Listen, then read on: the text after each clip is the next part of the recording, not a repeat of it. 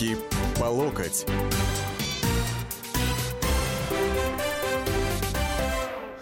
Здравствуйте, дорогие глубоко уважаемые радиослушатели. Вторник, шестнадцать ноль пять. Руки по локоть на радио «Комсомольская правда». В студии я, ваш покорный слуга Александр Гришин. Вот, ну, на следующей неделе передача, наверное, вряд ли выйдет, поскольку я ухожу в отпуск. Поэтому построим сегодня все, как всегда, на максимуме нашего с вами живого человеческого общения. восемь восемьсот двести ровно девяносто семь ноль два. Это телефон студии прямого эфира. WhatsApp восемь девятьсот шестьдесят семь двести ровно девяносто семь ноль два. А, значит, адрес, короткий номер для смс-сообщений двадцать четыре двадцать, впереди РКП ставьте. Это там, где смс-сообщения. Вот. Ну и мой, так сказать, личный такой микроблог Александр Гришин, Рукструк. Все эти инструменты для того, чтобы э, вам выражать свое мнение, задавать вопросы, ну а мне, соответственно, отвечать, дискутировать, соглашаться или нет. двадцать лет назад, и вот получается два дня, да, двадцать лет и два дня назад мы с вами выбирали президента Российской Федерации. Выбрали во втором туре третьего июля тысяча девятьсот девяносто шестого года Бориса Николаевича Ельцина. Во всяком случае, так нам говорят, так нам тогда сказали. И даже сказали, что вот, дескать, Ельцин э, набрал пятьдесят три процента голосов, а Зюганов, его основной конкурент, который боролся с ним во втором туре, сорок процентов. Как бы такая достаточно мощная победа, достаточно большой отрыв, вот, для второго тура, если учесть, что в первом туре у э, Зюганова голосов было больше, что называется, чем у Ельцина. А вот. Э, так вот, компания-то запомнилась как... но очень грязные на самом деле. Там были масса скандалов. Если вы помните, знаменитая коробка из-под ксерокса, в которой было порядка пятьсот тысяч евро, если я не ошибаюсь, это об этих выборах, об этих, когда э, члены штаба э, Бориса Николаевича Ельцина, господина Евстафьева, задержали, когда он эти деньги куда-то нес. Как потом было сказано, он нес их в штаб к Чубайсу э, для того, чтобы выплатить премии, гонорары, а артистам, задействованным в кампании «Голосуй или проиграешь». Вот кто постарше, тот, конечно, помнит это. На самом деле унизительное для всех зрелище, когда Ельцин, не умея ни плясать, ни танцевать, как-то дико и нелепо трясся вместе с Женей Осиным и, по-моему, Натальей Ветлицкой на сцене. И все это действие, значит, было направлено на то, чтобы прибавить Ельцину голосов. Тема такая... Вот мы с вами, памятуя о тех выборах, насколько мы учли, что называется, уроки тех выборов девяносто шестого года и в чем эти уроки заключаются. Вот. Вообще э, уроки... Уроков тогда было несколько, что называется. И э, вот эта семья Бориса Николаевича, которая э, не в большом смысле этого слова, там Березовский, Абрамович, да, а в малом э, Татьяна Юмашева, э, значит, муж ее впоследствии Валентин Юмашев, вот, и э, приближенные к ним, когда они в фактически решали судьбу страны. И получилось так, что они решили, и все стало на самом деле еще хуже, чем было до этого. Если вот вы, я не знаю, кто помнит, кто нет, там у нас был Борис Николаевич, обещавший в первой половине девяностых годов, что ну придется потерпеть там полгодика, вот, пока все не наладится. А потом обещавший положить руку на рельсы, чтобы электричка, извини, чтобы поездом ее отрезала, если он не сумеет выполнить своих обещаний. И обещаний не сумел выполнить, и руку не положил. А самое главное, что вы понимаете, в чем дело? К девяносто шестому году, после пяти инфарктов, а потом был еще и шестой, Ельцину только казалось на самом деле, что он руководит страной. А руководили-то как раз вот те, кто был возле него, в ближнем круге, и их, так сказать, помощники. Вот. Что фактически уже не скрывалось на самом деле никем. Вот. И... Борис Николаевич э, вообще потом начал настолько э, долго э, работать с документами, как это тогда называлось, да, вот, э, когда э, таким эвфемизмом обозначались его запои, а потом его из них выводили, что называется, бригада реаниматоров, вот, э, что... К началу девяносто шестого года рейтинг у него упал буквально до четырех процентов. И вот из этих четырех процентов какими-то непонятными технологиями, уж явно не «Голосуй или проиграешь», куда ходили э- в основном дети, не голосовавшие, и подростки, понимаете. Людей, которые голосовали, мало интересовал, э, ну, я не знаю, тот же самый Женя Осин, э, Леонид Агутин и же с ними. Вот. Но, однако, это создавало такой некий фон поддержки. Вот.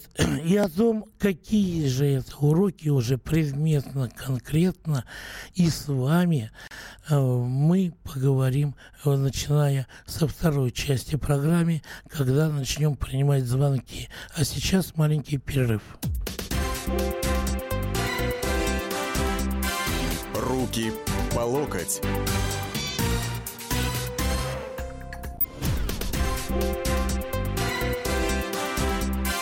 Руки по локоть.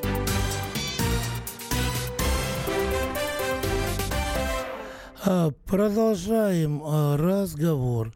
Вот пошли сообщения на WhatsApp. Ну а сейчас кого мы выбираем? Певцов, боксеров, балерин, фигуристок, хакамат, Пономарёвых. Способны ли они создать крепкую экономику? Константин. Ну, в общем-то, Константин, вы знаете... Вот э, певцы действительно не создают крепкую экономику, э, но хорошие певцы и боксеры, э, они тоже приносят на самом деле много пользы. Э, а, так, далее...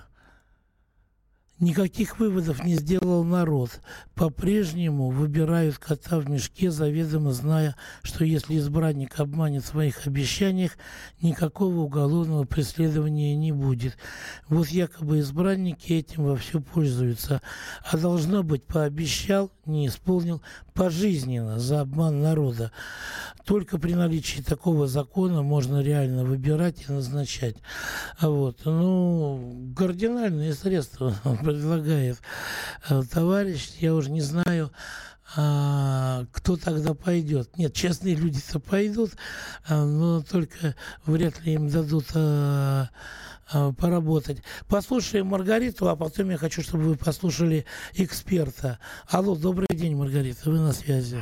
Добрый день. Я врач-анестезиолог. Членом коммунистической партии никогда не была, но голосовала все время за коммунистов. И когда выяснилась ситуация, что Зюганов победил, но отказался, меня больше всего потрясло, что он и вся остальная оппозиция скрыли от народа, что Ельцин глубоко больной человек после нескольких инфарктов. Я всех их перестала после этого уважать. И я помню фразу Шендеровича, я его не люблю, но здесь он сказал очень хорошо, что Ельцин подходит к Зюганову и говорит: знаешь, я до последней минуты боялся, что не, могу, не, побежу, не, не выиграю. А Зюганов ему ответил: ты знаешь, я тоже до последней минуты боялся и не выиграю, потому что лучше быть первым в Думе, чем вторым в Мавзолее. У нас не было фигуры, которая могла бы взять на себя ответственность, к сожалению. Вы знаете, на самом деле, я вот почему еще взял эту тему, Маргарита. Я э, провел беседу с бывшим э, главным охранником Ельцина, экс-главой службы безопасности президента э, Александром Коржаковым. С ним можно соглашаться, в чем-то не соглашаться, там можно э, в объективности его картины усомниться или еще как-то. Это вот статьи были, кстати говоря, в «Комсомольской правде». Вот, вышли в субботнем и понедельничном номерах, и на сайте вот это интервью сейчас висит. Но было еще два момента. Коржаков пообещал коммунистам, что они все равно власть не отдадут. Вы, дескать, семьдесят лет куролесили, а теперь э, мы вам ее не дам, у нас, э, чтобы вы у нас ее вырвали. Вот так примерно сказал Коржаков. Это раз.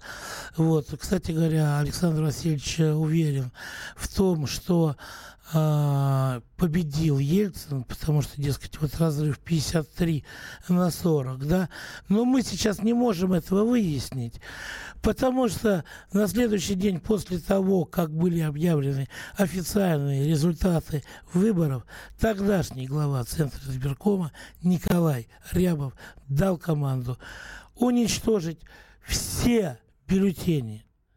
Представляете себе, несмотря на то, что они должны были храниться. Вот. А теперь я хочу, чтобы э, вы послушали, что по поводу уроков, уроков, которые, так сказать, мы должны извлечь э, из тех выборов, из той поры, э, считает генеральный директор Центра политической информации, хороший друг «Комсомольской правды» Алексей Мухин. Во-первых, было видно, что э, человек, э, который получил в свое распоряжение практически неограниченную власть, э, ему очень сложно остановиться. Помимо этого, э, следует помнить, что человек, который получил неограниченную власть и не остановился, его на сто процентов будут использовать окружение. Понятно, что в девяносто шестом году Бориса Ельцина, который по всем законам должен был бы уйти, покинуть пост президента, он остался, и в результате в России начался период фаворитизма, который э, неизбежно следует за ослаблением э, абсолютной власти, который имел э, президент Ельцин с первой половины девяностых годов, после расстрела э, Верховного Совета. Понятно, что э, этот трагический период российской истории, трагическое десятилетие, которое мы будем э, забывать и залечивать раны еще долгое время. Здесь важно извлечь уроки и никогда не повторять э, пройденные уже ошибки. Потому что на следующем этапе они будут, результат будет, вернее, ущерб будет гораздо большим. Сейчас принципиально иная ситуация.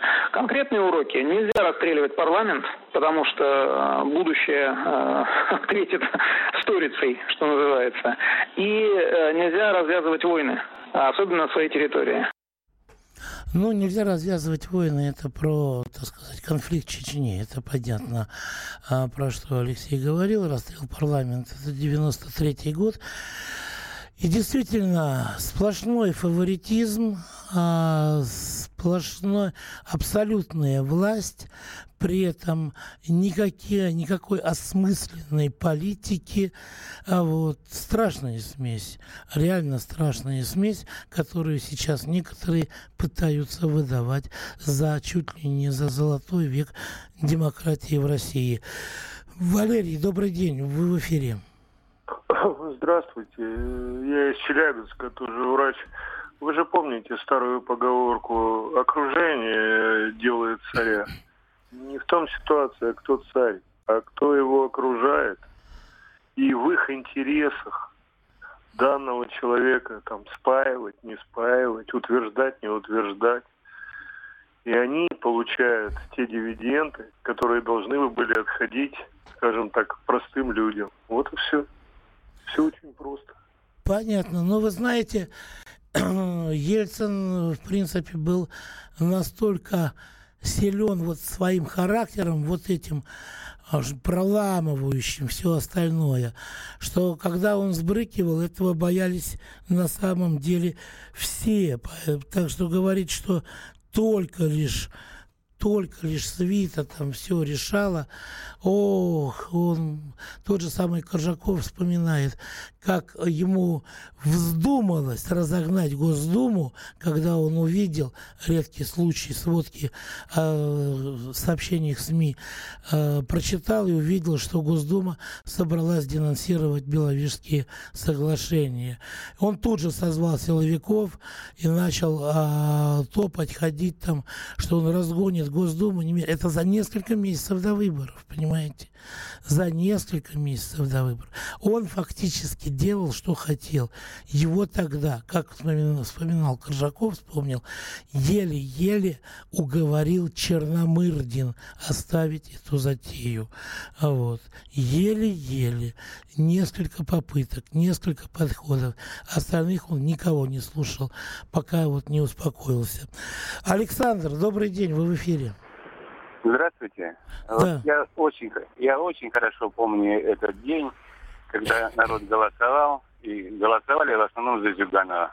Вот знаете, я сделал такой вывод после этого. Я, во-первых, презираю Зюганова за то, что он испугался взять власть в свои руки. Я всегда...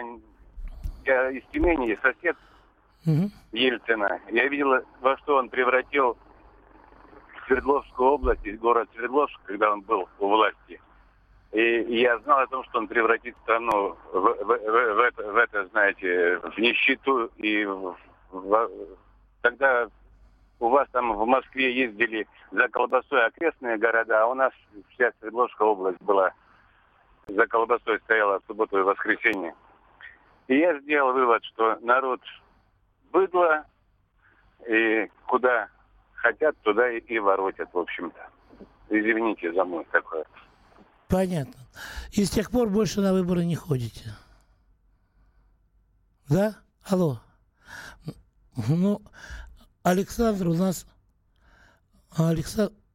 Александр у нас уже ушел со связи. Так, еще сообщение с WhatsApp. У нас в стране независимость. От нас ничего давно не зависит. В Думе криминал. Никаких свободных выборов нет. Выбирать не из кого. Вот вы знаете, я вот здесь, пожалуй, с вами не соглашусь. Я с вами поспорю, и достаточно серьезно, потому что у нас...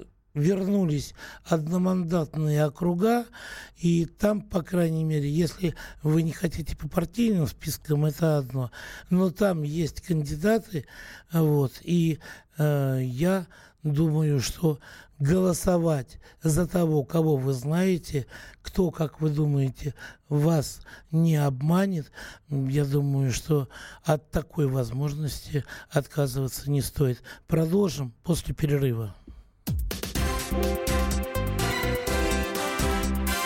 Руки по локоть.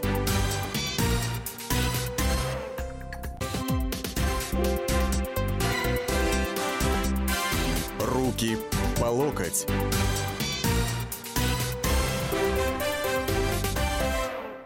Ну вот и завершающая третья часть, э, так сказать, завершающая треть наступила на нашего с вами общения.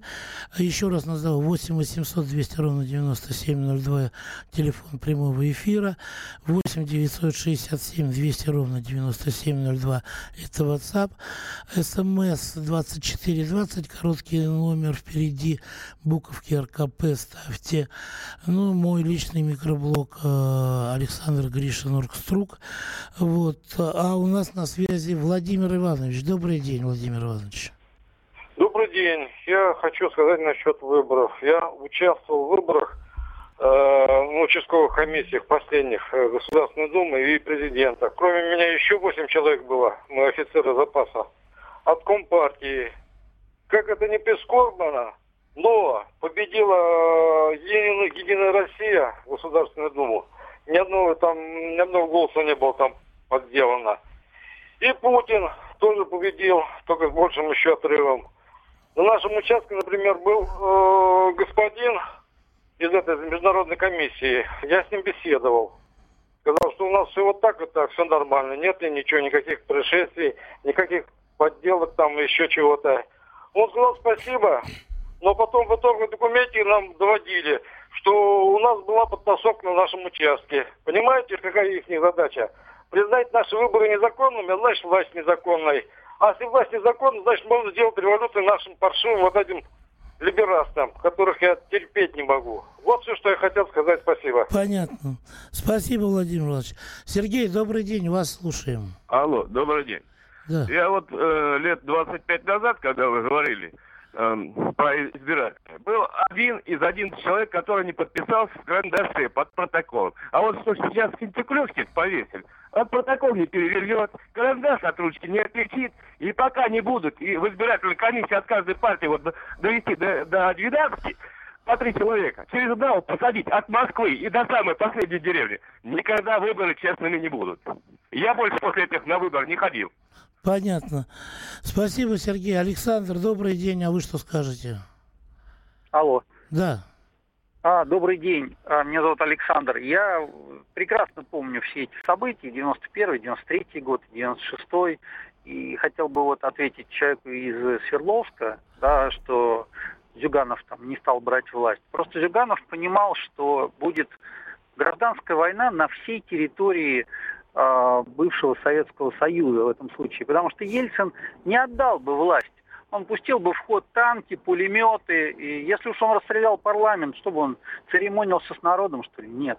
Но у меня вот э, на самом деле такой вопрос. А почему вот сейчас все эти Юмашевы, Бурбулисы, Рябовы, э, вот и прочие. Почему они сейчас живут вот в тех дачах, которые они там сначала э, государственные были, потом приватизировали? Почему у их детей остался все тот же бизнес, наворованный в нашей стране? Почему вот это происходит? Почему нет ответственности? Потому что частная собственность, частная собственность, Александр, вы сами сказали, они приватизировали их. Вот. А сажать, ну, за что, что называется? Только из-за народной ненависти именем революционного гнева. Вот. Да и власти наши, я так понимаю, не настроены пока на то, чтобы радикально чистить а, общество и воздавать каждой сестре по той серьге, которую она действительно заслужила. У нас, как мы видим, и в наше время, в наши дни, в наши годы достаточно много вопросов возникает по отношению к действиям уже не ельцинской, а нынешней власти. Анатолий, добрый день, вы на связи. Алло. Да-да. Анатолий, вы на связи, слушаю вас. Да. Да, добрый день. Я просто хотел высказать свое мнение. Я вот слушаю, когда этих людей, слушаю этих людей, которые говорят, что вот я никогда не хожу, не пойду на выборы. Меня такие люди, честно говоря, вызывают просто неуважение. Нужно понять одну вещь, что власти и правящей партии выгодно, чем меньше людей придет на выборы, чем легче, тем легче тем будет больше площадь для манипуляций, да, правильно? Подтасовать результаты выбора. Поэтому я прошу все выборы и местного значения, и значит, Государственную Думу в одиннадцатом году, и выборы президента. И мне запомнилась одна встреча предвыборная с, вот, с жителями, когда одна женщина сказала тоже так же: я никогда не пойду на выборы, они нас считают скотами. На что я ответил: да, женщина, уважаемая, они вас считали, считают и будут считать скотом, потому что вы никогда не ходите на выборы, и вы отдаете свой голос неизвестно кому. Спасибо, до свидания. Понятно, спасибо. Мария, добрый день. Алло. Здравствуйте. Да, слушаем вас. Да, вас слушаем. Здравствуйте. Алло. Да, добрый день, слушаем вас, я вам говорю. Здравствуйте. Я вот хотел такое предложение внести. Почему бы не бросить в клич, кто хочет родить за людей, за народ, за среднюю заработную плату по стране? Вот. А то очень много желающих набралось туда, в Думу. И такие морды стали, будь здоров, к кормушке. Вот пусть они Понятно. За среднюю заработную плату. Понятно. Спасибо, Мария. Так, Сергей, добрый день. Вас теперь послушаем. Что вы скажете? Алло, добрый день. Да. Я просто слушаю эту передачу. Уже много передач было. Так я иногда периодически слушаю ваш угу. канал. И все об одном и том же, понимаете? Но э, я видел и ту власть, и Ельцина. Я сам семьдесят второго года рождения. Я все видел. Как все делалось, зачем и почему. Понимаете, вот такое ощущение, что из нас делают дураков, придурков. В девяностые годы по ТВ звучало, что русские не хотят работать. Это быдло, одни алкоголики. Вот понимаете, и все артисты, вот сейчас они все такие хорошие, все такие примерные. Но они же были с этой властью заодно. Им было глубоко до фени. Вы знаете, артисты со всей властью, с любой властью заодно будут. Ну это да, это как евреи, грубо говоря, да, они со всеми живут хорошо. Мне, конечно, извините, вот. На двести восемьдесят вторую сейчас наговорите, смотрите. Я, я понял, извиняюсь. Но вот. Просто за, зачем это делается? И вот эти последние э, выпускники э, Академии ФСБ, это уже вообще, вот, я не знаю, ни в какие ворота не влазит. Это уже просто власть сама себя, то есть подрывает. И уже просто, как говорится, ну как? Понятно. Просто насрать на все. Понятно, спасибо. Вот. Ну, нагадить, будем так говорить. Александр, спасибо за интервью с Коржаковым. Большинство граждан тогда уже видели и понимали, какая это мерзость и подлость, а это ельцинская компания.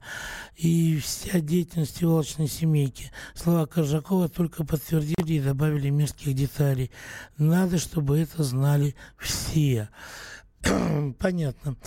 Так, еще раз спасибо за интервью с Коржаковым. Подтвердил, как это было преступно, отвратительно. Только многие не помнят и не знают, поэтому молчат по поводу открытия того же Ельцин-центра.